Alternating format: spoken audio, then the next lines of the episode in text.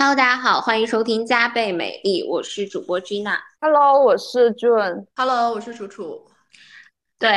这个今天这一期呢，我们特地邀请了我们非常好的朋友楚楚，他作为这个保险经纪的合伙人，然后现在在保险行业也有五年左右的这个从业时间。因为我们之前在群里面的时候去收集很多选题的时候，其实大家提到的一个比较多的问题的点就在于保险，因为感觉从小到大，其实我们都知道保险是我们资产配置的一个重要方式。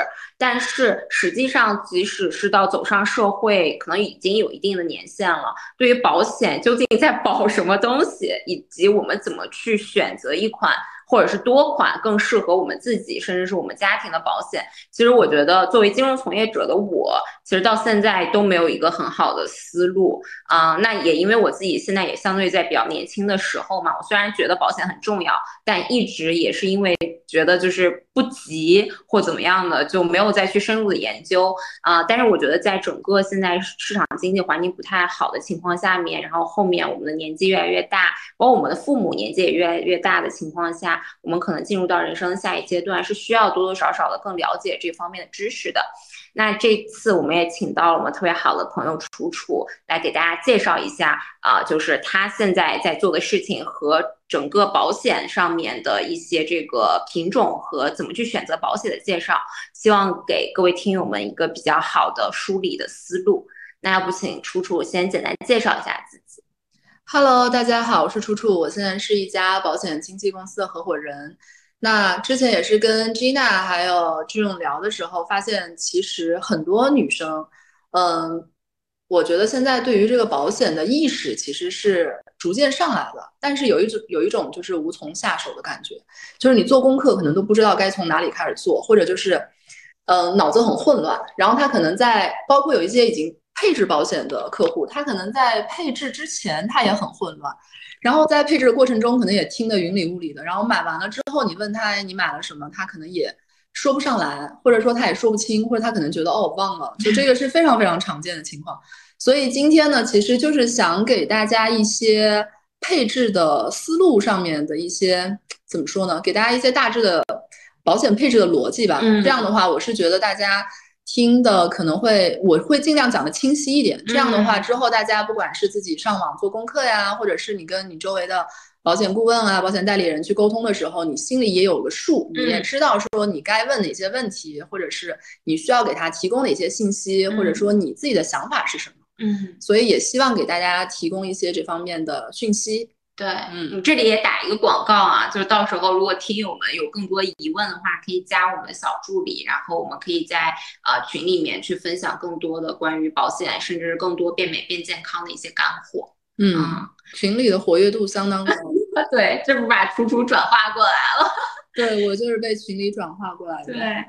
对，那要不我先提一个问题，就是因为我自己就是我先说一下我自己的情况啊，我大概现在二十八岁左右，工作五年多的时间，然后上来就开始咨询。嗯，对，这 个我想说，因为我我平常就是我知道保险，就是我平常工作里会交五险一金嘛，然后啊，那对于年轻女性来说，除了就是公司帮我们交五险一金，甚至可能比如说像我们公司也是有额外的医疗保险、商业保险，对对对对对，就是。是这个是补充医疗这块儿，是你觉得对于我是必须，或者是对我们这个群体是相对比较重要的一个险种吗？嗯，对，这个其实就是我今天嗯大致讲的逻辑，其实我就是按照像你们现在这样年轻女性，像咱们这样啊年轻女性这个配置的优先级，嗯因为我是觉得每个人他收入不同，你情况不同，但是其实是有一个大致的优先级，也就是说，比如说如果我我能攒下来的钱比较少。那么我优先去干哪些事情？比如说我可能手头我的现金流比较比较充裕的话，那我可能会有更多的选择。所以我是觉得按照优先级来。其实优先级里面第一个我写的就是医疗险，嗯，因为我觉得医疗险它其实尤其是对于年轻人来说，或者说我觉得对于绝大多数人来说，优医疗险是一个非常好的能够帮助你去在你生病的时候造成财务风险这么一个情况下，它是一个非常好的 cover，嗯。因为很多人他最最担心的就是万一我生了一场大病，或者说也不能说大病，比如说我生了一个病，我需要住院，嗯那其实这个费用你是没有数的，你不知道到底会花多少钱。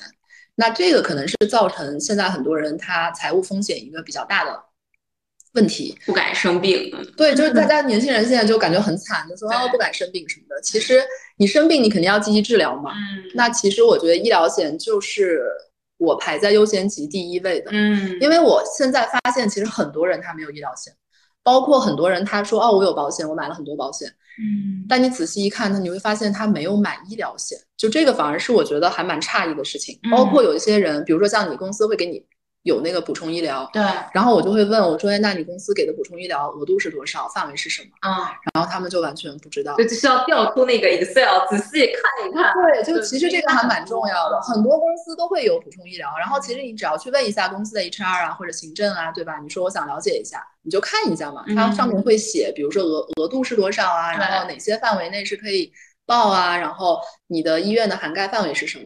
对，所以我建议大家还是首先你得知道你有什么，嗯然后最重要的就是你知道自己有什么之后，你再看哪些部分你是需要做查漏补缺的。嗯然后那我就我先科普一下医疗险吧，嗯，好，因为之前有一次群里聊的时候，是不是就是郑自己啊？他说他分不清医疗险跟重疾重疾险，刚刚其实我分不清所有的险，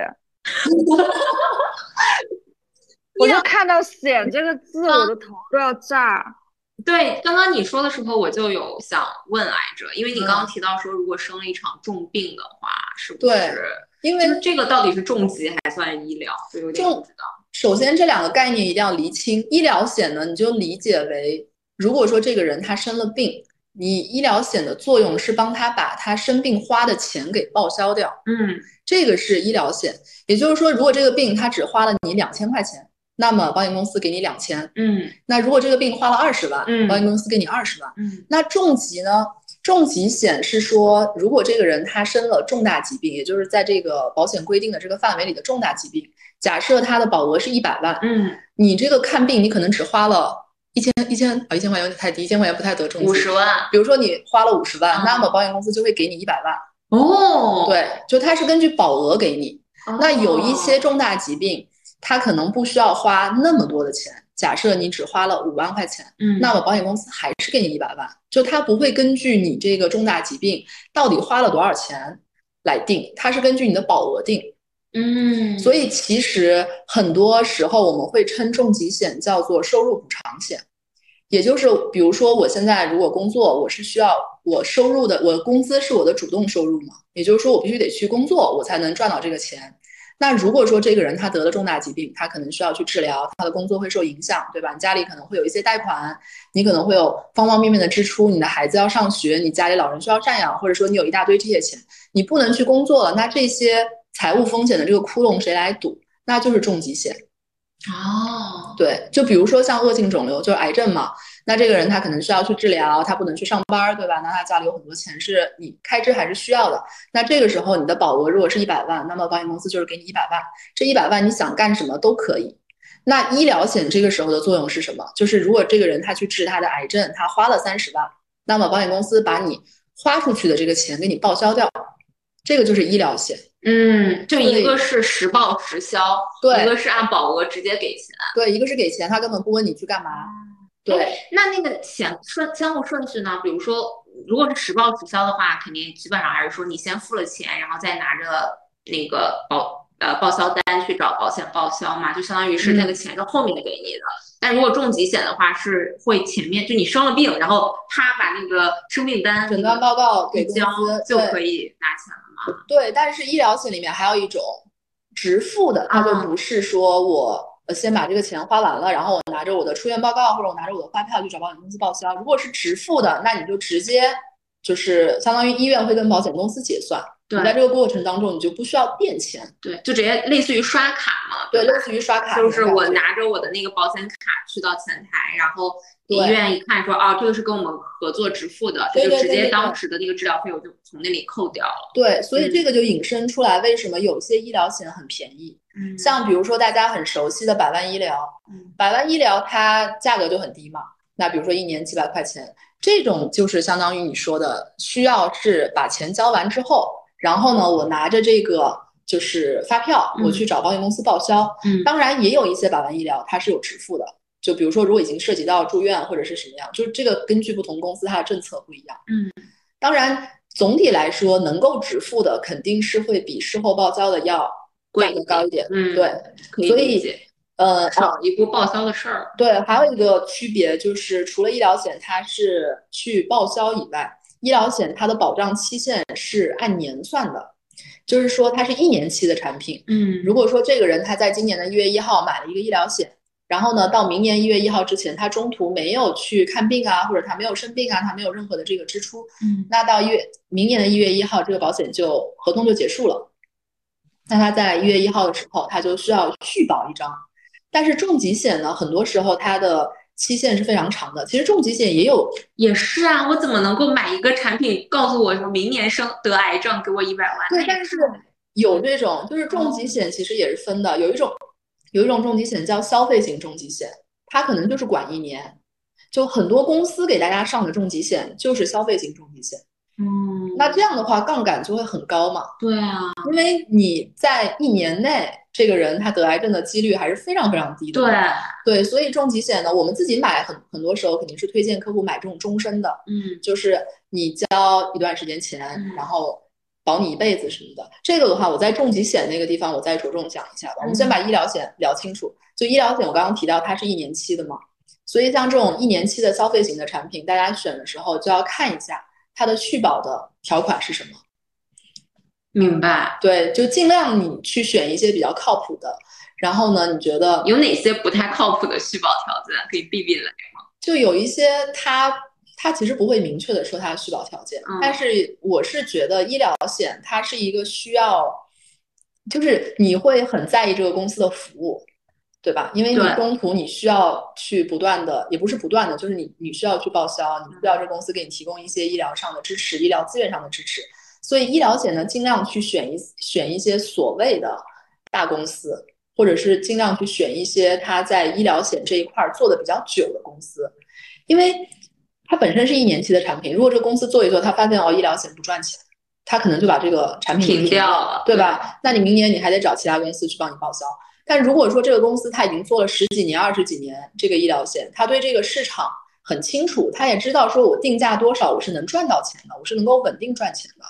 那这种公司的话，你买起来也会比较放心一点，嗯，对吧？它很清楚。然后医疗险的话，基本上会不断的涨价，一个是你的年龄在增长的时候，风险。对你得病的概率会变高嘛，你的费率也会增加。然后还有一个就是正常的这个医疗通胀，嗯，所以这两点就会造成你的医疗医疗险的费用它是逐年会增加的，基本上。而且是不是我之前因为公司有买补充医药，就好像比如说二十九岁和三十岁或者三十一岁，就他过了那个有一个时间，就是那种整数的时间门槛那个涨涨幅好像会更高，对不对？就这个的话，它也不一定是整数。嗯，理论上来说，就是总体上随着年龄增加，你的医疗险的费用就是会变高。嗯，对，然后有些公司它是以比如说三年、五年为一个节点，有些公司就是每年的那个报价可能都不一样，但这是一个很正常的事情嘛，因为你本身医疗就有这个通胀，然后你嗯年龄增加也会有这个通胀，明白。嗯然后医疗险它会有价格差距会非常大，就比如说百万医疗可能几百块钱嗯一年，然后贵的话有一些可能几万甚至十几二十万的都有。二十万保一年的医疗险，对他的孩子过过不去了吧？啊，对，你你说的对，有一些这种很贵的，它就是比如说包含你的生育，你啊，生孩子它也给你包含，嗯对吧？然后有一些新生儿刚生下来，这个新生儿可能就会立刻加入到你的保单里面，就是新生儿的这些出现问题可能也会包含。所以总体来看，医疗险的价格的费用啊，就我经常会说，医疗险很难选到所谓的性价比高，它就是一分钱一分货。就是比如说便宜的保便宜的这个医疗险，就是它可能保障的范围会比较低，比如说百万医疗，我就只保只保证你如果因为生病你住院了，对吧？住院的话，那我给你报销，你门诊我就不管。嗯那那包含门诊的医疗险就会比只包含住院的要贵，因为门诊是一个相对更高频或者更高发的一个事件，对吧？嗯你住院的话，其实必须得是病还是得有得有点严重嘛，你可能才会住院。所以包含门诊的就会比不包含门诊的要贵。嗯，然后其次就是医院的范围，就公立医院，然后公立医院里面会有特区部和国际部，你包含特区国际的就会更贵一点。嗯对，然后再往上就是包含比如说私立医院的，和睦家，对那些就会再再更贵一点。对，然后还有就是范围，比如说中国大陆地区，那你再往外扩展就是大众化地区，就包含港那个港澳台呀。嗯，再往外可能就是，嗯，有一些产品它是比如说包含嗯亚洲跟欧洲，嗯。那有一些产品它叫全全球（括号除美国和加拿大），然后还有一些范围呢叫全球（括号除美国），因为美国的那个医疗成本是全球全球最高嘛，然后最贵的就是包含全球的，嗯，所以其其实基本上就是涵盖的越多，不管是从范围上，还是从医院的选择上，还是从病种上，你你管的越多，它就越贵嘛。嗯所以基本上大家就可以根据自己的预算，或者根据你你的就医习惯去选择。嗯，因为像我现在有些客户，他可能他觉得我根本就不相信私立医院，就有一些客户，他可能收入很高，然后他也意愿很高，但他就会说我不相信私立医院，我只去协和，啊，或者说我只认什么什么。那其实很多时候你就需要结合这个客户的预算和这个客户的就医习惯，去给他做一个比较适合他的选择。配置，对嗯。哎，像我还有一个问题，可能也比较早白啊，就是因为我们自己本身，大家大陆居民基本上应该，嗯，都有那个就是医保嘛，就是咱们嗯。所谓的政府的那一块儿的医保，就是相当于说这个补充医疗，还是说是在这个医保基础之上又给你加了一层保障，是的，所以是不是实际上适合一些就是老喜欢往医院跑，连医保都 cover 不住了，然后也去也不是，嗯。就是我觉得这个吧，它其实我是觉得能力范围内，我建议大家都一定要有医疗险。只不过像我前面说的，你可以根据你的预算或者说你这个现金流的充裕程度去选择适合自己的医疗险。你如果说总是去往医院医院跑，我觉得这个其实跟个人习惯有关系。有的人他对自己的健康比较在意，或者他觉得我头疼脑热，万一有什么问题，我要及时去就医。有的人他就比较糙一点，我觉得那个这种就属于这种，就他可能我也很讳疾忌医，对吧？就是其实大家尽量不要有这种想法，就是你就正常就医嘛，你不要因为你有没有这个医疗保险就影响到你的这个。我觉得健康还是永远排在这个所谓的保险的前面。但是我觉得就是我自己啊，我们我们公司给配置的那个医疗险，补充医疗险是直付，然后是可以去到那个比较好的私立医院。对，这种就是非常好。这个就很爽，因为而且我们现在的这个就是没有了，之前的有一个保险，因为它每年也会换嘛，就是我们嗯 HR 也会就是 shop around，就是看一看有没有更好的。对之前有一个更好的，后来没续了，是那个里面包含牙科的，哦啊，牙科是这样，就是那个都很好。对，但是牙科呢，它很像是什么？就是牙科有点像是一个代金券的感觉，嗯我觉得。嗯然后，因为之前有一些客户他在配高端医疗的时候，他就会问说我要不要加上牙科的？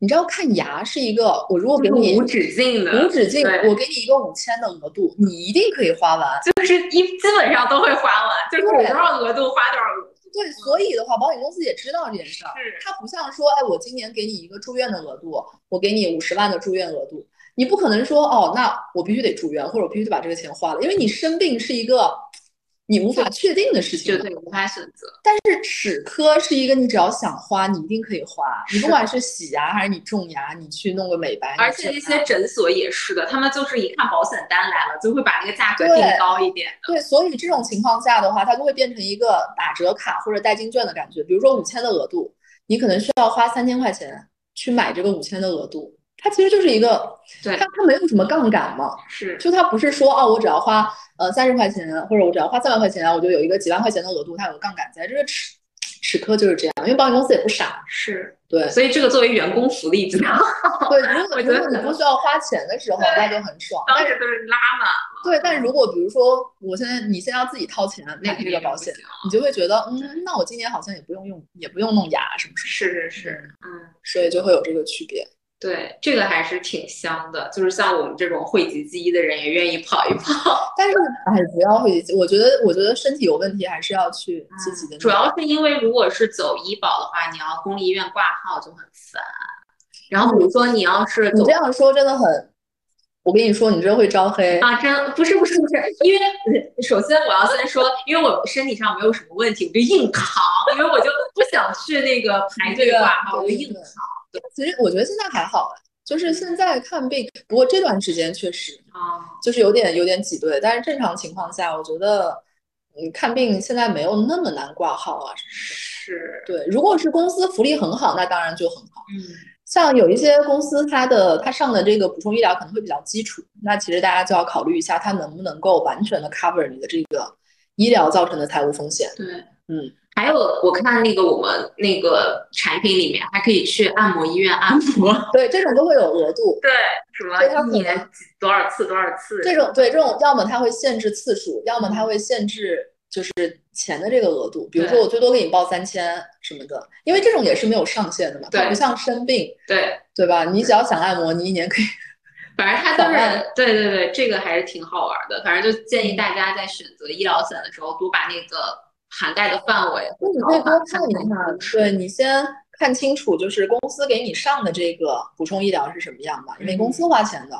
然后呢，有些公司可能福利比较好，有一些可能比较基础，你就看一下。然后看完了之后，你如果觉得不够，或者是你觉得这个涵盖的范围就是没有达到你的那个预期，或者说你希望更全面一点，那么你就可以考虑就是买这个商业医疗险。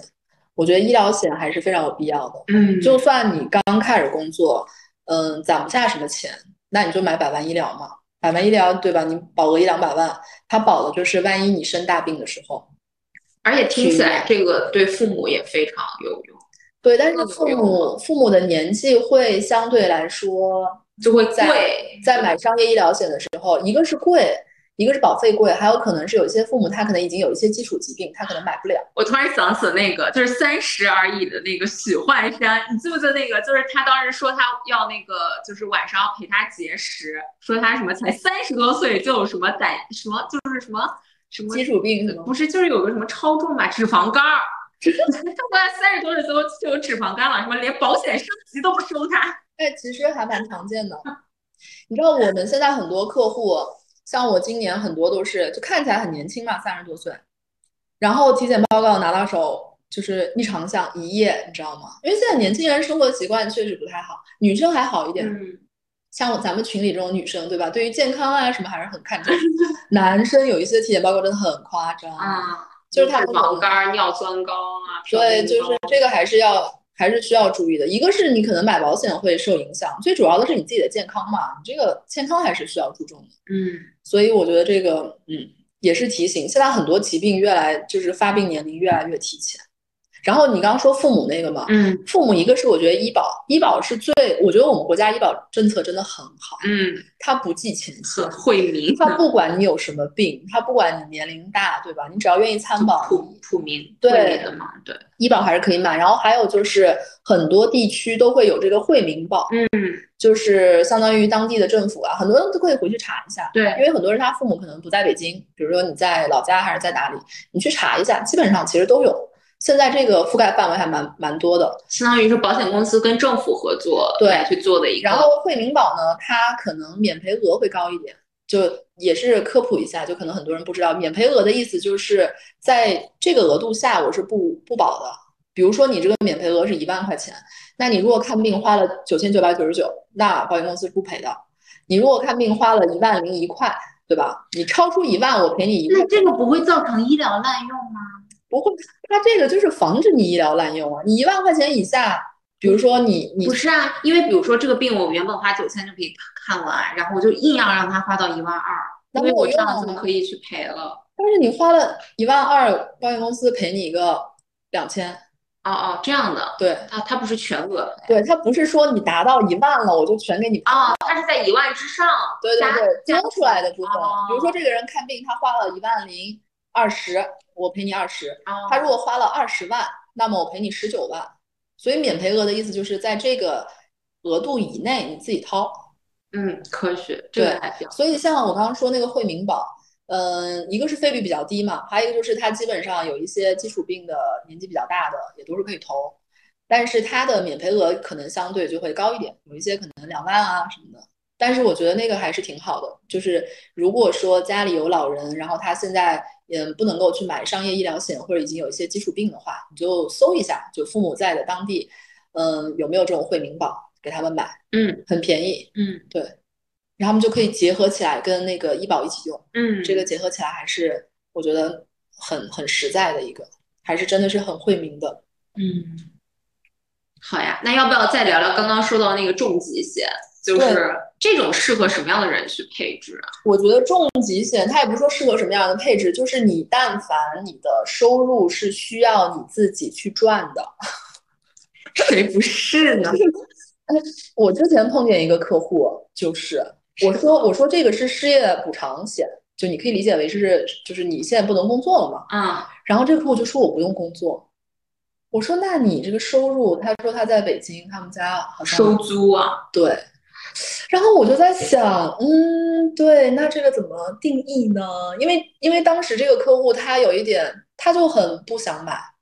嗯，我想说，那你既然不想买，我也不可能，不缺钱的人呗，还是我也不可能劝你说你非得买。他就说我不需要这个，说我们说我现在那个我们在北京十几套房，我就靠收租。然后我想了一下，也是，你说他要是生病，对吧？也不影响他这十几套房收租。哦，就会有这种，但是你想，其实大部分人你的收入就是你的主动收入，就是你需要去赚钱。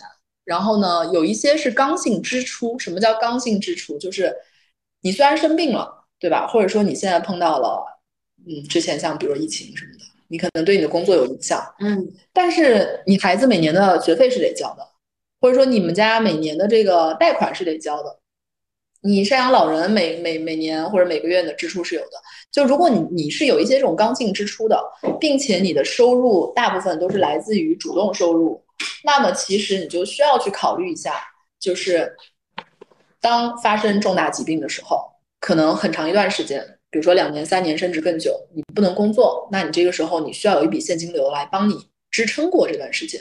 嗯，对，主要就是这个功能。哎，那这种的是不是适合一些，就是有一些家庭、家族遗传啊、家族疾病的一些人啊？你很难判断这个东西，如果有家族遗传，那个保费会更贵，对不对？你们也不收了。也不太会。就是它它是这样，就你投保的时候，它会有个健康告知，嗯就你需要去回答健康告知里的问题，比如说你是否有什么什么疾病，对吧？你就选是还是否。就是中国大陆现在都是有限告知，也就是说，如果这个公司问你十个问题，你必须得如实回答。你嗯当然肯定不能隐瞒嘛，你需要如实回答。那你只需要回答保险公司问你的问题就可以，你不需要多回答了。就你尽量不要多嘴，对吧？就是就是问你嘛，就就比如你谈恋爱，然后对方说哦那个什么，就没问你有几个前男友，你非跟人说不是哦不是，我就是 对方问你你现在是单身吗？然后说是，然后说其实我是离异的，不回答离异这件事情，只回答了单身。这个举例，你这个举例还是我不敢苟同，我不敢苟同。没有全面披露，只有有限回答。就比如说他问你，哎，你有几个前男友啊什么的，对吧？你这个也不行，感觉不是如果我只有一个前男友，但我还有一个前夫，就是还有一个前夫就没有回答。我都不敢接你这个茬。这段这段大家不要当真。对，反正就是保，你肯定不能骗保保保险公司，对吧？保险公司问你的问题，你就如实回答。然后呢，他会让你提供一些，比如说你之前的一些，比如说你说哦，我以前住过院，对吧？我因为什么什么开了个刀，他说 OK，那你提供一下你之前的住院住院的那个什么病历啊、检查呀、报告呀什么什么，你就把这些提供给他。然后像你说的那些遗传病啊，或者是什么家族史，他如果问你就回答，嗯，对吧？然后你他如果没问，那 明白了，明白了。对吧？然后重疾的话，就像我前面说的嘛，他是给一笔钱。就很多人他会搞混的地方就在于他觉得哦，我这个保额够了，我看病的话差不多就花这些钱。你看病的钱，你通过医疗险去帮你 cover，对吧？你重疾的这部分，你就是用来收入补偿，对抵御误工的这个，对抵御你发生这个风险的时候家里的这个现金流的问题。因为你买保险，它不能降低你生病的概率，对吧？你生病的这个概率还是要通过你平时啊健健康康的，对吧？你定期啊积极锻炼，对吧？早睡早起什么这些，它不可能说我我买了这个保险我就护身符了，我就不生病了。它抵御的就是万一发生这些大病，比如像重疾，万一发生这些大病的时候，保险公司给你一笔现金流，你这个钱怎么去分配你自己看，帮助你这个家庭或者帮助你这个个人把这段时间最难的这部分，对吧？你至少在钱上不需要太多的去担忧，你不需要去，对吧？对，操心这个事儿。所以，然后它保障期限就是这样，就是有一些公司，我前面提到，有些公司会给嗯客什么客户，有些公司会给员工去买这个补充的，它里面会有一个重疾，但是一般呢，看这个公司给员工买的额度是多少，有些可能五万啊、十万啊什么的。然后我是觉得不要依赖公司的这个重疾险，因为它都是有期限的，一年期的。说白了，你明天离职，这个保险跟你就没有关系了，对吧？然后尽量的话选的话，我会建议，如果预算 OK，尽量可以选择一些终身的，因为重大疾病里面很大一部分它是像恶性肿瘤这种，就是癌症这种，它就是年龄越老，它可能发病的这个概率越高嘛。包括一些心脑血管的疾病啊什么的，尽量选终身。那如果说你觉得我现在刚开始工作，我预算也不是很高，那么呢，你就可以选一些定期的，比如说它保你到七十岁，保你到七十五岁、八十岁什么的。你先买这些，先把你的额度，就是你的这个保额往上加一下，就能够覆盖你的这个。然后你可能过两年，你的你的收入也会增加嘛，对吧？然后这个时候你再去做一些相应的调整，因为保险是一个动态的过程，你可能过了几年，你。你的个人的这个，比如说家庭结构也会发生变化，你的收入结构也会发生变化。那在这个时候，你觉得哦，我前两年那个时候没钱，我可能就买了一个定期的，然后我现在觉得我我想要就是再完善一下，我想再给自己加一个那个终身的，对吧？你这个时候去做这个调整，因为终身的肯定是比定期的要贵。哎，那我相当于说我从定期调整到终身，这个性价比比会比我直接买终身的性价比会更高一点，是吗？哦，也它不是调整的概念，它是你新买一张保单的概念。哦，对，等于你重新再买一张保单，对，就是把那个风险更 cover 的更更牢固了一点。对，因为我尽量是建议客户，如果预算 OK，你尽量选终身的，因为这些病都是越老，你得病概率越高，而且你年纪越大，你可能越买不了。哎，那我有一个小白问题了，那我为什么要从三十岁开始买呢？就是如果我从四十岁开始买，是不是？就相当于省了十年的保费，但是你假设你从三十岁开始买和你从四十岁开始买，它的费率是差距很大的啊。越年轻会越便宜，但不是还要提升提提费率吗？哦，重疾不提哦，重疾就是比如说，如果你现在的年纪你要交三十年也好，或者你要交二十年也好，你一年交一万，那么你就是一年交一万。然后交满这二十年或者交满这三十年，它在中间不会升级这个费用。明白，它跟医疗不一样，跟医疗不一样，因为医疗等于是你每年都在买一张新的保单。对，因为相当于医疗，你每年发生病的概率就是都是那样。对，所以只是随着你的年龄越高，它的那个波动不会特别大。对，但是重疾的话，就是从你投保的那一刻，你固定了你每年交多少就是交多少。嗯嗯，所以很多人。他就会觉得，哎，我买的早一点，我的那个，呃，费率会便宜点。但这但这个中间其实还是会去做查漏补缺嘛。有些人他可能当时觉得，哦，五十万够了，或者说，哦，这个能够覆盖我，就是这个。但比如说，随着你的收入变多，或者随着你这个家庭结构不一样，你觉得，哇塞，我要是生了个病，五十万哪够啊，对吧？我肯定得更多呀什么的。那这个时候他可能就会再去进一步的做配置，或者说他可能会再买一张重疾。所以在这个重疾险可以 cover 生育吗？生当我生育的时候，如果有一个保险公司愿意给我一百万的话，我觉得我这个生育的动力还大。这个保险公司就是你妈。这个这个比喻挺搞笑的。对，你妈说你你生你生一个孩子保一百万，对我给你一百万，来弥补你后面的那个职场的那个缺失的部分。这个可以找就是什么对。爸妈或者老公、婆婆、公公，对吧？哎，这个不错，建议写到彩礼清单上。然后嫁入豪门，你的公婆就是你公婆说给我这个生育险不是有的吗？是是五险一金里面包含的呀。这个生育津贴啊，对，他在认真的。生育津贴是什么？生育津贴就五险一金里面会有啊，就还是也是国家鼓励大家。好像是一个月工资还是？哦，每个公司得看哦，看什么？你生育只给你一个月工资，就是说额外多给一个月工资吗？津贴就是相当于额外给一笔钱嘛，哎，没有多少了，不要不要抱有这个幻想。那万把块钱吧。很难说。比如说之后可能政策会有一些变化，对吧？就鼓励生比如说鼓励大家生什么什么的，对，但是是有的。就是生孩子的话，可以去了解一下，就是你可以问一下公司在有一个重疾，名字叫做怀孕。天哪，我们这 这个聊的就是我疯了吧？你好开心啊！不是真的，这个保险公司只有你爸妈会给你。哎，好吧。所以这个我理解，医疗和重疾它都算是意外险的范畴吗？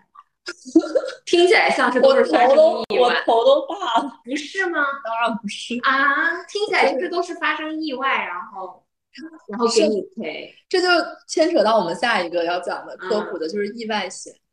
好的，意外险它当然不是，就是你怎么记啊？就是比如说生病，它其实不是意外，生病的它是人生的你会觉得它是生，它是人生中的意外，对呀、不是意外险的范畴。意外险就比如说这个人他今天出了交通事故，那这个滑雪你在群里说的，哇塞，滑雪？赔穿了。滑雪就是意外险，但是很多意外险，就既然说到滑雪了，就是很多意外险它是不包含这些高风险运动的。嗯所以大家如果说你是爱滑雪的，你不要觉得哦，我好像有一个意外险能够补充，你要去看一下条款。哦有一些意外险里面，它会把这些所有的高风险运动进行除外。对，所以你要买那些包含滑雪的，比如说运动意外险啊，或者什么户外运动你。刚说的那个陪穿的，就是专门针对滑雪的意外险，是吗？陪穿的那个就相当于他觉得他们精算觉得 应该不至于吧？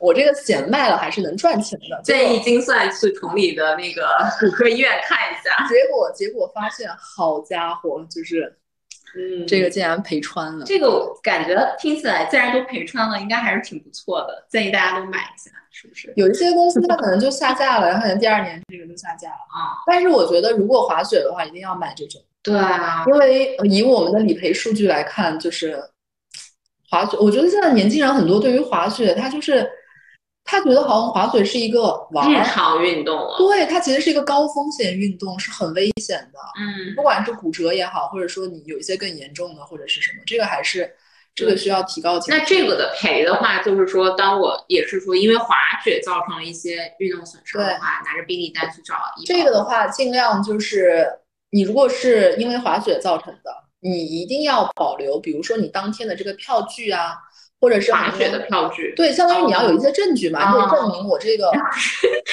请看 VCR。VCR 中肯定是这样摔。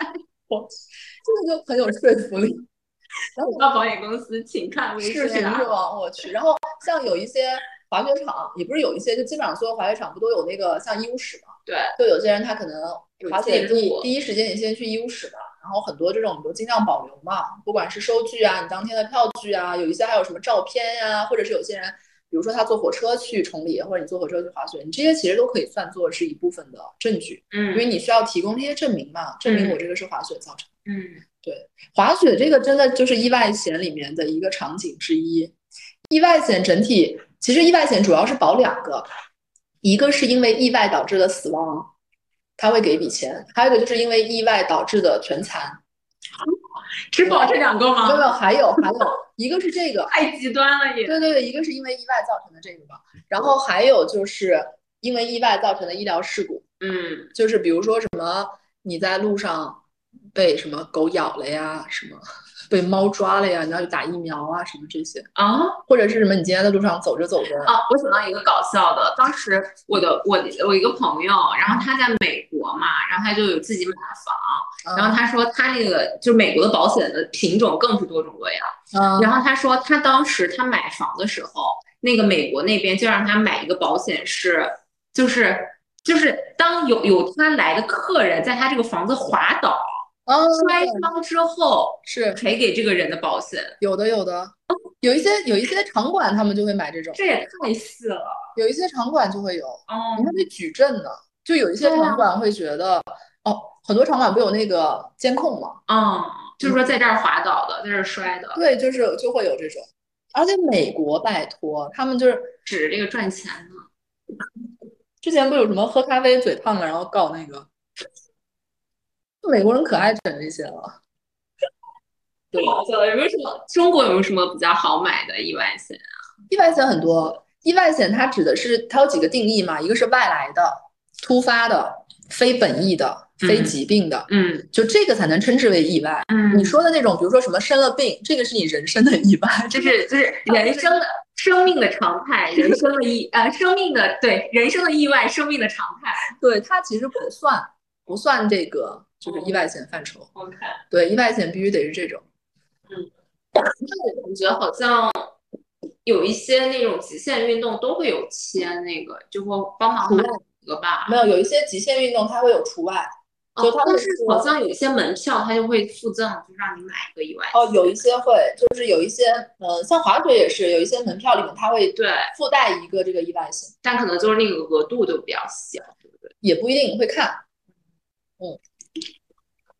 意外险其实意外险整体还是一个杠杆很高的保险，你毕竟意外嘛，它还是一个小概率事件，所以基本上就像我前面说的，除了滑雪，滑雪这个真的太我服了，赔穿了，可还行。陪穿每年都有产品因为滑雪这个陪穿的。主打一个，可能主打一个获客吧。你喝点水，没事儿，我们这个可以随便停的，你不 你不要以为 要一直说。就是我觉得意外险还是挺挺有用的，嗯，因为很多东西，你就比如你门诊意外，有一些是在医保里面是不包含的。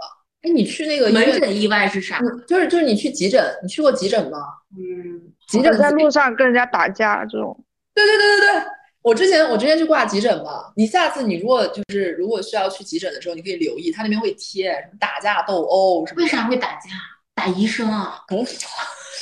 不是啊，就是街边姿势啊，你就哦遇到人家哦看你不哦爽，哦，这个意思。我以为说在急诊打架，你说来急诊前打架。对，就比如这个人打架去去那个什么，他们就会写打架斗殴什么的，不不不包含。打架斗殴你就是自己作死，对吧？你肯定是医保也不给报销当然不给，谁让你打架呢？啊！打架斗殴伤你害了你医保自己你自己搁那儿跟人打架斗殴，然后你要用纳税人的钱给你看病，这不是做梦吗？但是被打呢，被打呢，就是遇到黑社会就被打了。被打你就去派出所调解嘛？所以为什么说打架要赔钱？哦你这什么医疗费用谁帮你出啊？你别指望纳税人帮你出这个打架斗殴的钱，自己自己出去。第一次，所以不要挑事儿，你别在外面给人打架。那我那我也没有那么胆有胆子。对啊，所以有一些有一些意外，它可能是不包含在这个，就是比如说医保里面。这个那么这个时候，这个就意外险就很有用。损伤了那个刚刚说的那个意外的定义，是不是？对非主观还是对你非本意的非嘛，本意？所以意外的话，就是我觉得意外险也是蛮蛮蛮值得买的。就是根据而且自己的一些情况，对，费率也很低嘛，就是嗯而且大部分医疗险不是意外险，它都是就是一年期的，嗯，就买一下。比如说你今年这个突然要去滑雪了，最好在滑雪之前买一个。而且滑雪的险你是可以按天买的。哦正常的大部分意外险，呃，它当然也不能说大部分，就你还是要看条款。很多保险里面它是不包含高风险运动的，但有的人他可能觉得我我其实就去滑两天，那你就买个两天的意外那个滑雪的那个意外险，就包含滑雪的。我们会称之为滑雪险，就虽然没有那么严谨，但就是包含滑雪的这些。嗯，所以比如说有些人他去新疆滑一个礼拜，你可能一年就滑这一个礼拜，那你想省钱你就只买一个礼拜的呗。嗯，确实，对，没多少钱，很便宜。但是我觉得，就算买了，你也不能就是太那个。作死，对，因为真的很很毕竟受苦的。是自己啊。对啊，所以我觉得这个风险还是很高的。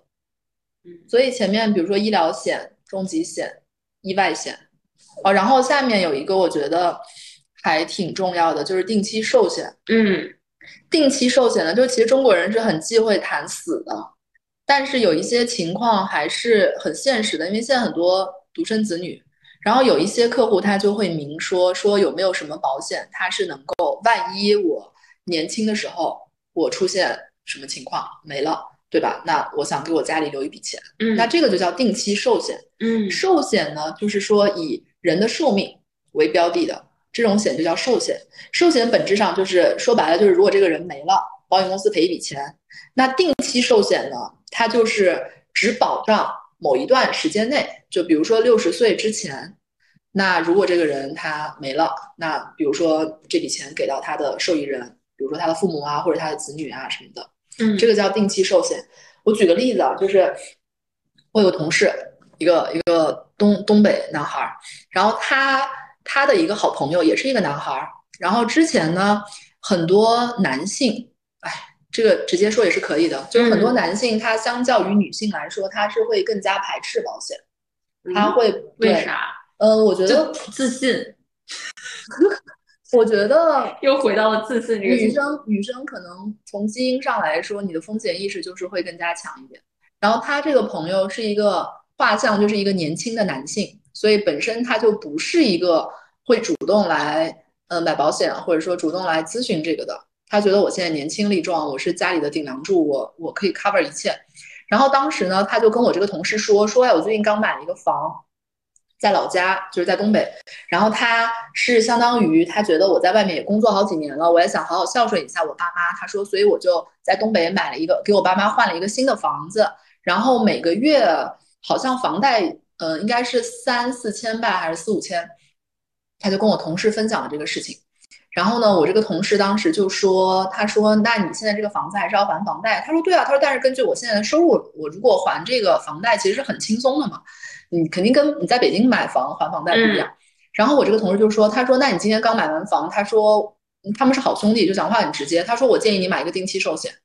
然后他就说什么叫定期寿？他说定期寿就是你现在你要是死了，你赔一笔钱给你爸妈。嗯，然后他就说，呃，就是只 就很没有搞懂这个年纪很很直接嘛。然后他就跟他解释了一下，说因为你现在是要还房贷，你觉得这个钱对你来说每个月很轻松，对吧？你就还个三四千还是四五千，我忘了。他说，但是万一你因为什么原因没了，嗯，对？吧？你这个钱就谁帮他们去还这个房贷？你父母现在是没有收入的嘛？就他们养老金其实可能只是勉强支撑他们的生活。说那你父母这个房子还要不要住？就就很直接嘛，就说那你这个房子，你你人没了，你父母连个房子都没得住，就他不仅失去了你这个儿子，对吧？你在情感上可能就本来已经很难接受了，你的生活上你又会更加的负担变得很重。嗯，然后当时我当时在旁边，你知道吗？我想说，哇塞，你讲的真的有够直接的。然后那个男孩听完，他就说好，他说那你发我一个产品，他说我觉得我买个大概，比如说保额三百万，嗯他说这样就算我没了，我这个钱给到我爸妈，就是你你伤心难过归难过，但我也不希望他们的生活因为这件事情就是过都过不下去，或者你房子都没法住。嗯然后聊完之后，这个男生又买了一个重疾险，因为他们觉得说，就是嗯，你需要有这个对，因为中国人比较忌讳谈这个，但是其实你往深了想，就是这样，就是很多时候保险你不是给自己买的，对吧？有有有时候你想人都给受益人填我的人都没了，给你一个什么一百万、两百万能干嘛呀？你又花不到。其实很多时候这个就是给别人买的，就是给你在乎的人买，比如说给你的父母，或者给你的小孩儿，给你的另一半什么什么的。嗯，所以当时这个定期售，我就觉得哇塞，就是。但我有时候可能不会跟客户讲的这么直接，但是我会告诉他定期售的含义是什么。我感觉定期寿怎么听起来有点像我们的退休金啊？就是它虽然 我的头又疼了。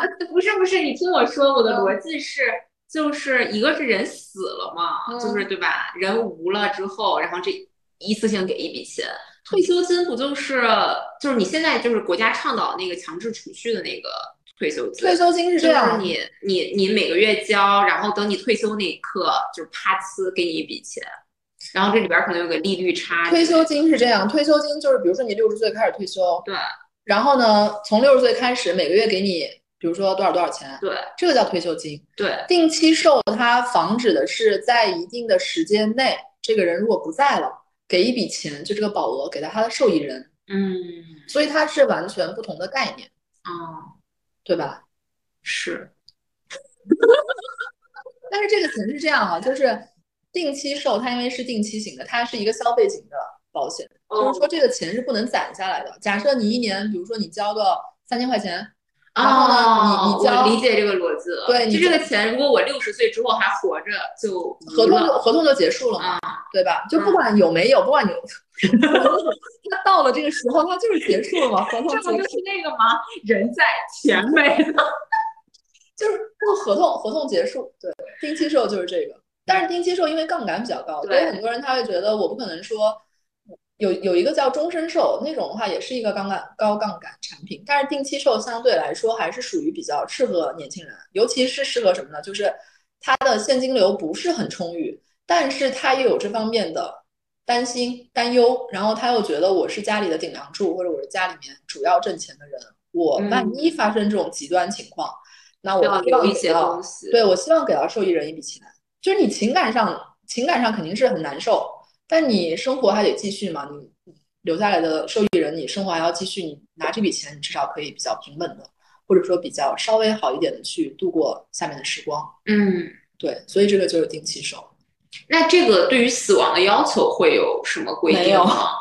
我知道了，平常我们看那种影视剧里面的那种丈夫杀老婆，然后骗哦，保，这种肯定不行啊，是？就是这种 骗保的肯定是不行。然后那他就是那种影视剧里面都会伪装成这个女的是自然死亡。那这肯定得破案嘛。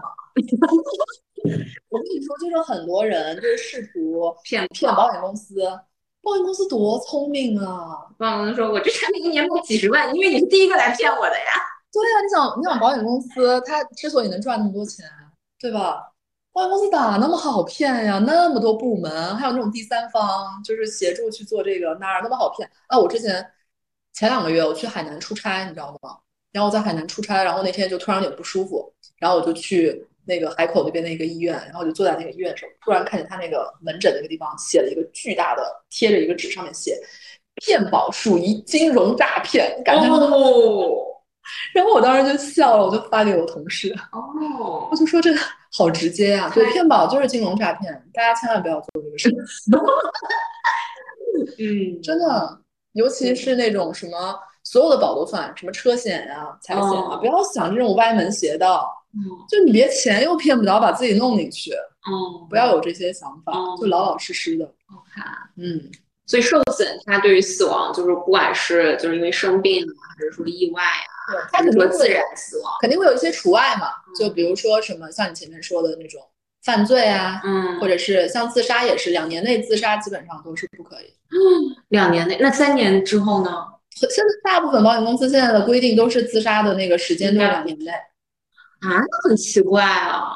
他可能觉得你要是特地为了这个的话，啊，他可能觉得说，你如果想自杀的人，应该不会暗中布局三年可能三年后就想开了吧，觉得留得青山在，不怕没柴烧。啊，所以对，哎，这个这个挺有意思的啊。他他应该也是有过数据计算的，对就有个自杀念头的人，两年之后就死了，就反正背后肯定是有一些大数据的支撑嘛。但是他会有一些挺好玩的，是吧？听友们就是有啥想不开的想，就是咬牙忍两年，一定可以熬过去就好，只要只要活着就会有好事儿发生。保险公司已经帮你做出预测。对，保险公司，我现在人生态度是，反正死不了就活着呗。咱还是积极一点，真的是。对对对，然后呃，我们刚刚医疗、重疾、意外、定期寿，对吧？然后嗯下面呢就是一大类，就是只要是储蓄型的保险，就开头就咱们还没开始录的时候，你不是问我年金啊什么的，啊，储蓄型这些其实都算是储储蓄型的保险。然后现在比较主流的产品的产品结构就是，比如说像年金险，然后增额寿，增额寿也是这两年卖的比较好的，它全名叫就是增额终身寿险。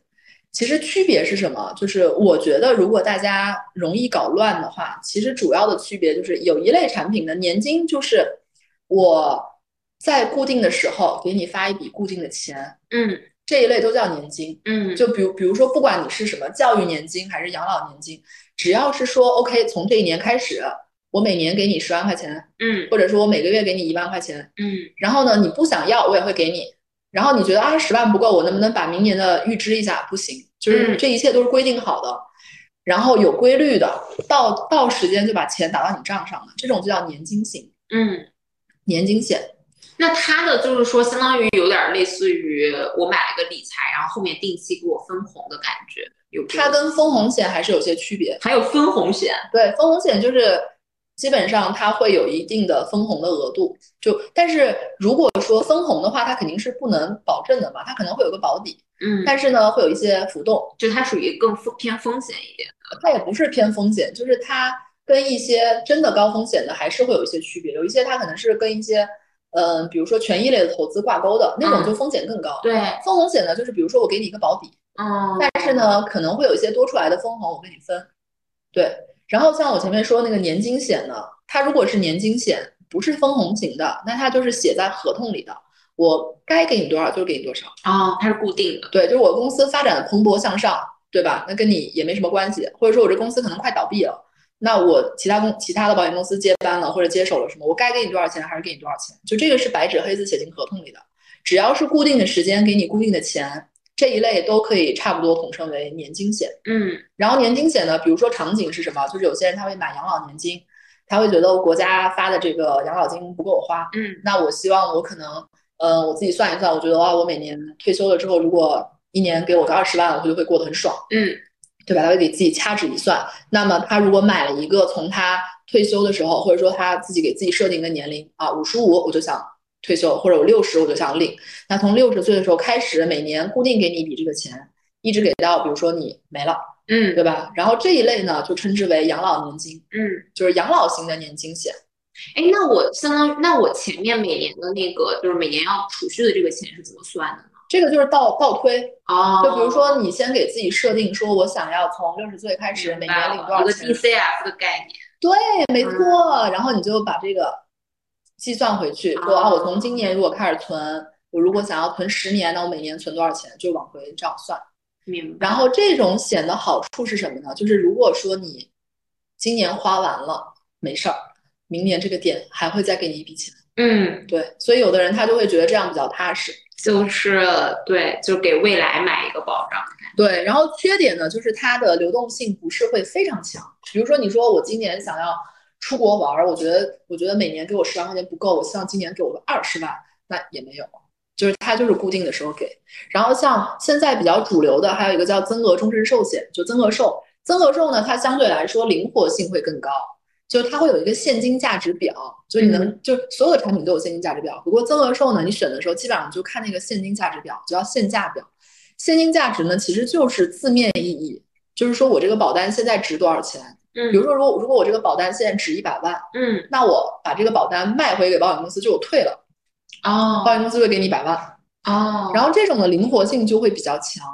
然后呢就是如果你想要一大笔钱，也可以卖给保险公司；如果你想要固定的钱，也可以每因为你如果你如果说我想把所有的钱都取出来，那你就退保嘛，就把这个钱取回来。然后它也可以减保，就比如说我现在不想要一百万，我就想先取个十万，然后剩下的九十万在里面继续去滚动复利啊什么的，那你就取这个十万。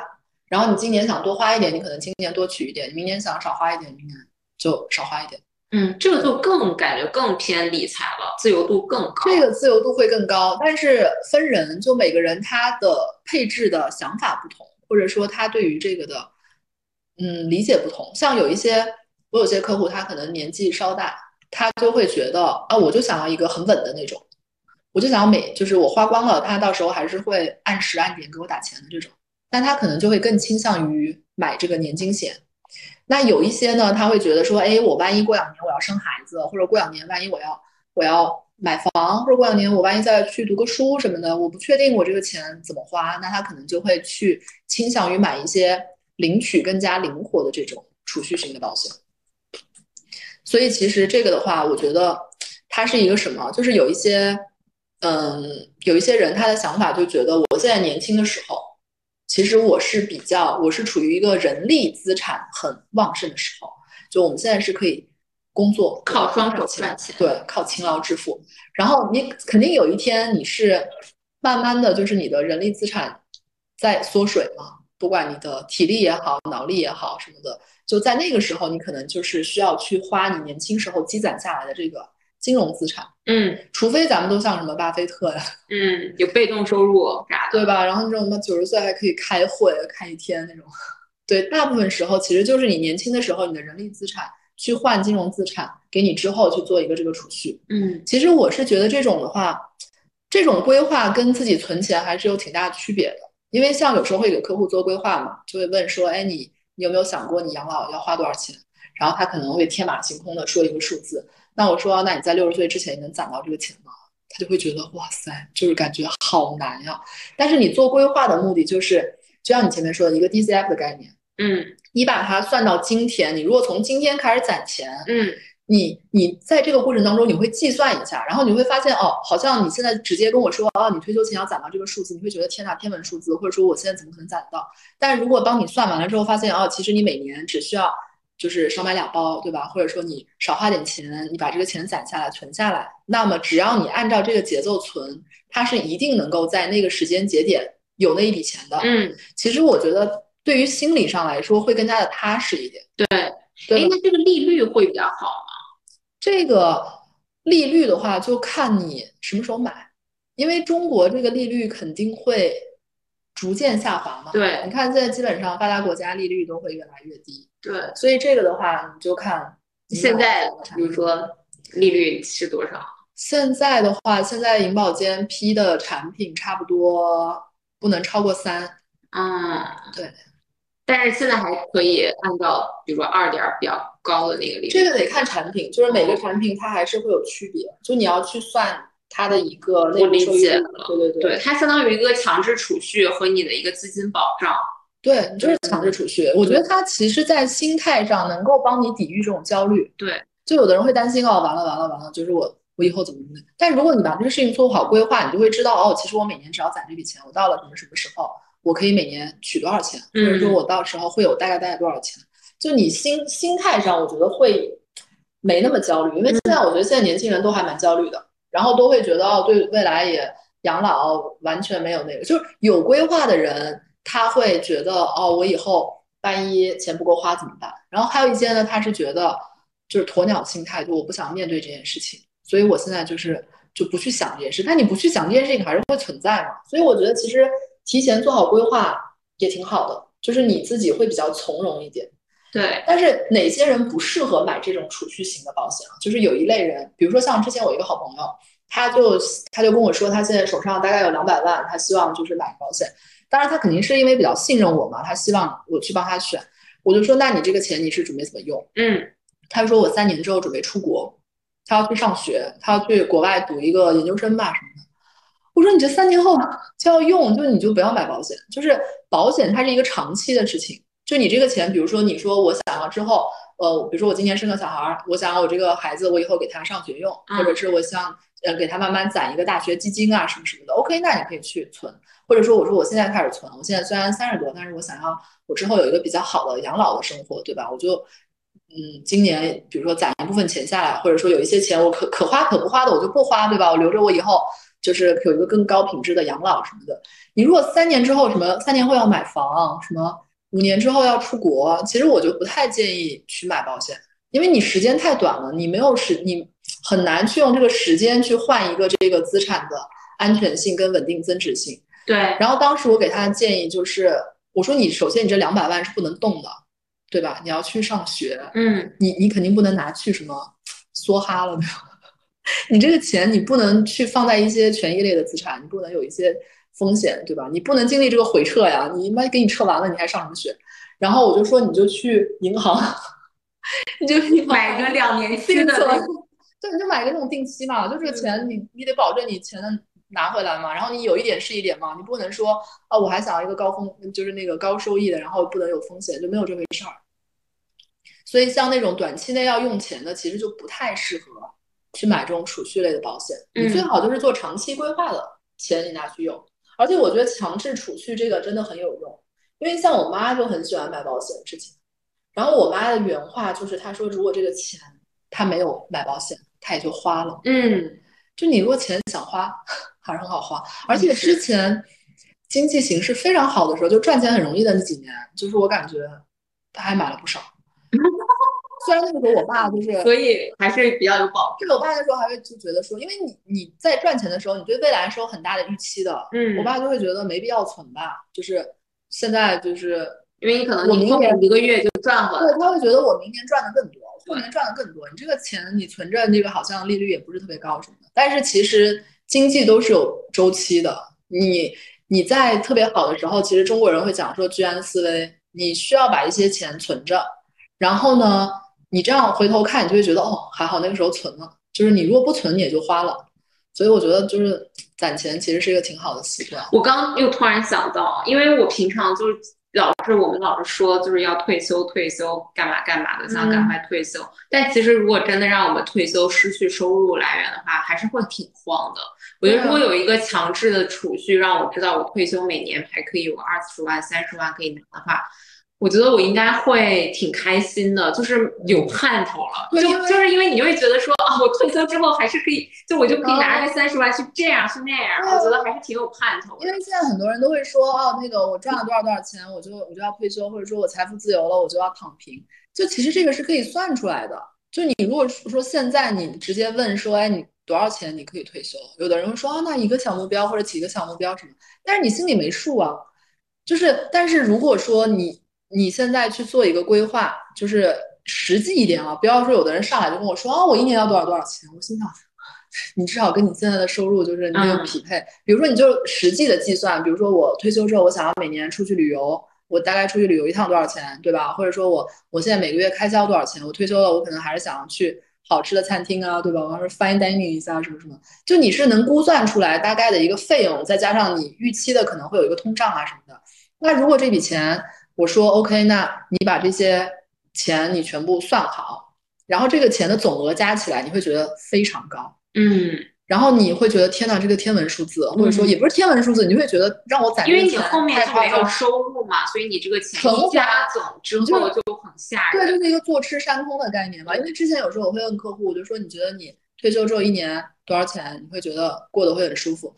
然后他说：“那我一个月花十万啊。”然后我就说：“你现实一点。”他说：“那就五万吧。”然后我就说：“那你一个月如果花五万，你一年就是六十万。”我说：“你十年是六百万。”嗯，我说：“你六十岁退休，如果假设你到九十岁，你中间有三十年，我说就是六百万乘以三，对吧？”三六十八一千八百万，我说你在六十岁之前能存到一千八百万吗？然后就傻了，就说要这么多吗？我说对啊，我说是你自己说你一个月要花五万，对吧？然后他可能就会重新开始计算这个数字，两万也行，一万也行。就就是你算完了之后，其实还是觉得蛮高的，嗯，因为你想两万，你一年二十四万，二十四万十年就是两百四十万，对吧？就是你算会觉得哇，这个数字还挺高。但是如果你二十四万，比如说你想要退休之后一年拿二十四万，那你就往回算，比如说我从往往往往往回倒，我现在每个月要存多少钱，我每年要存多少钱在这个账户，那么这个账户就能够达到这个，那你就会觉得哦，可以可以，你就会稍微心里踏实一点吧，觉得哦，再再怎么着，我从六十岁开始，我一年是有两万块钱可以花的，对吧？就是会稍微心理上会没有那么焦虑。嗯，确实，不然你自己存，你没有个上限，你不知道就是。我存到多少是够，我存到多少是是不行，你知道吗？我觉得做规划其实很多时候就是给你心理上做这个减负，就让你心理上不要太焦虑。对。然后你再搭配一些其他的，比如说像什么医疗险啊这些，你就知道说，啊，如果这个过程当中生病了，那这个这个保险是能够 cover 这一部分的，它不会影响到我的小金库，对吧？那其实这个时候就是保险的作用，就保险本质上还是让你生活更好，就是千万不要。还有一类我是很不鼓励，就是有一些人他特别喜欢买保险，或者他特别迷信保险这件事，他可能会花很多钱买。那我觉得，如果说你保险的支出已经影响到你的生活了，其实我就不建议了。谁会用保险影响自己生活？就是会，因为像之前。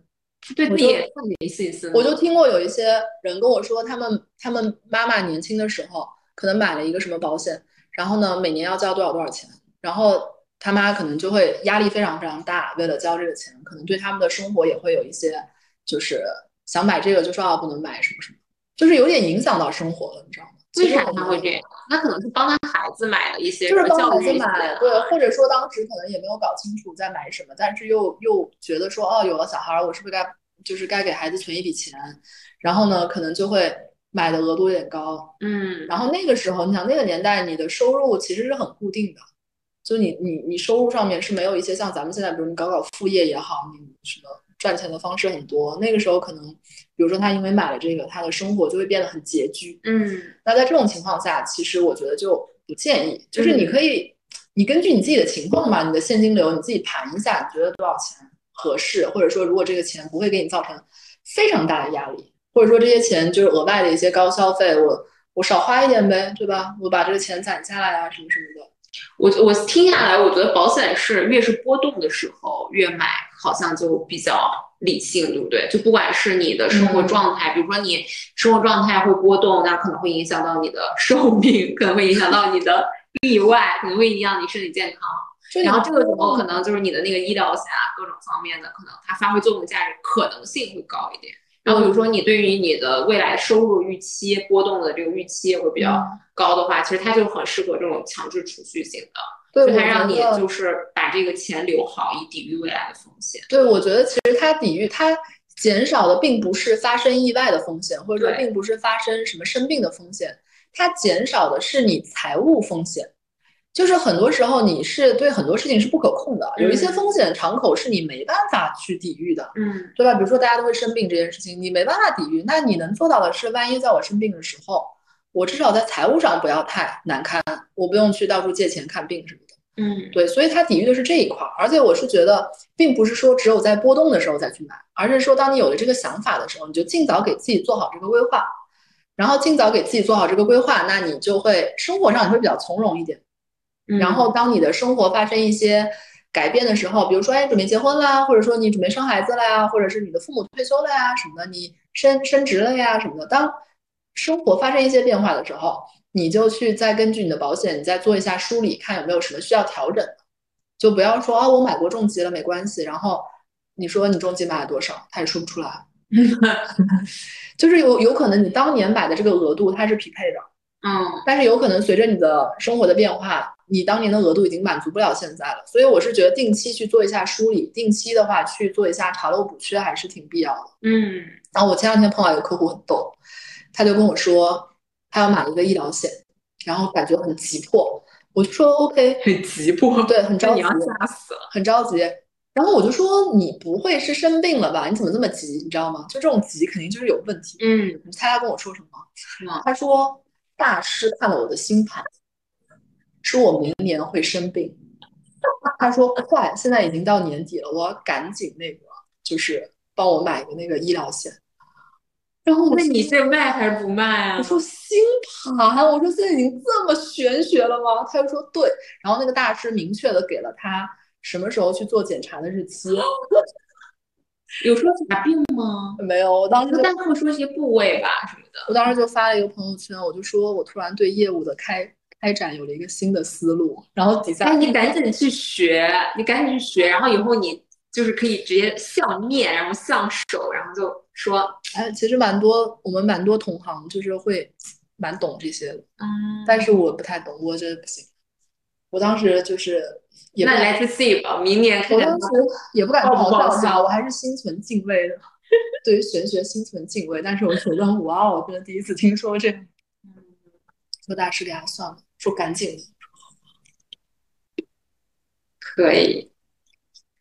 嗯，我觉得今天聊的都挺清晰的，我现在已经，所以我觉得知道各个主要的保险的一些情况和辨别的一些东西。对，我觉得这些优先级就是首先大家心里得有数。对吧？这优先级，你别说你买了一堆，什么年金也买了，这也买了，然后你发现，哎，我这个医疗险还空着，就是按照这个优先级来，然后根据自己的预算啊，根据你的现金流啊，你现在收入啊，你的情况，因为我觉得人是最了解自己的。对，就是比如说你的保险顾问可能会给你一个方案，但是其实你自己是最了解自己的。嗯，你的家庭情况，你自己最担心的点是什么？你的 concern 是什么？我觉得这个是自己要很清楚嘛。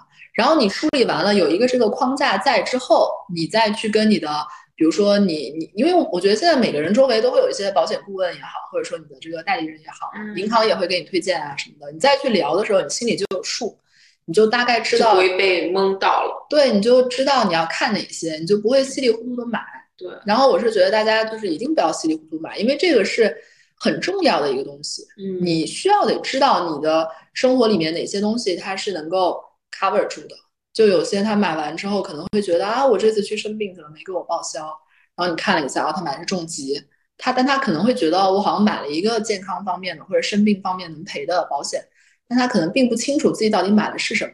对，还是有挺多细分险种，因为我之前也看过一丢丢的保险项目，不敢说自己会啊，但是我记得当时我们也是看类似于惠民保的这样的东西，他们有一种险叫特药险，就它是赔的是药，不是钱，然后特定的药，对特定的药。像我们之前还有一些比如说靶向药也会有单独的保险啊。对，就其实药很贵。对，嗯其实你可以去看一下条款。具体虽然说合同可能会很复杂，但是现在的话，很多这种就是保险这个条款，它会写的尽量清晰，尽量让你能够就是看懂是什么。其实没有那么难，然后去做一下功课，去了解一下，知道自己买的是什么。不是说你非得把这个保险了解的非常透彻，或者这个合同你必须得懂，因为本身就很复杂嘛。所以的话，但是之前疫情的时候不都说什么大家是自己健康的那个第一责任人？哦，对，啥意思啊？这是就是你要你自己的健康，你是第一责任人，就你要你要你是唯一就是最需要为自己负责的嘛。嗯，所以我觉得在保险这件事情上也是，就是你不要觉得哦，公司给我买了我就不用操心了，你得看看公司给你买的什么，对吧？然后够不够什么的，就一定要为自己负责，因为很多时候的话，你不能依靠说哦，公司给我买保险了，不用担心了，或者哦，我我以前小时候妈妈我妈给我买过保险，我不用操心了。你把那些保单拿出来看一看，就到底是什么，然后够不够，对吧？你自己心里得有数。我觉得大家还是得为自己负责。嗯你你先把自己顾好了，然后呢，你再说哦，我比如说呃，我帮爸妈也看一下，帮爸妈看看有没有什么惠民保啊，或者说我以后的小孩儿，我的小孩儿要上什么呀？就你先把自己顾好了，你才有能力去照顾别人嘛。所以我觉得大家还是理清思路最重要。对，然后很多的信息大家还是要就是尽量辩证的去看，因为现在保险它你很多渠道会收到这些保险的信息，包括像我们这期播客呀什么的，嗯我觉得大家还是要尽量辩证的去看待你收到的所有的信息，就是比如说网上如果说这个保险很好，你要看一看它好在哪里，或者很多人说啊这个保险骗人的不能看，你要看一下它这个点是什么。就是包括我们这一期的信息，包括我输出的观点，我觉得大家都还是更加谨慎一点嘛。然后你做出谨慎的判断，你找一个更加靠谱的，或者说你觉得比较值得信赖的这个保险顾问去跟他做咨询啊什么的。嗯对然后有什么问题，其实我们那个听友群里大家也可以聊，对可以问问看。对，嗯，就是大家其实还是对之前对这个事情就很感兴趣。估计这些播客出来之后，还会还是会有很多问题。就是有一些问题他会重复的问，对但其实没关系。我觉得有一些问题，因为大家很多问题是相似的，对。但是你虽然问题相似，但是每个人的情况不同，所以适合你的方案可能也是不同。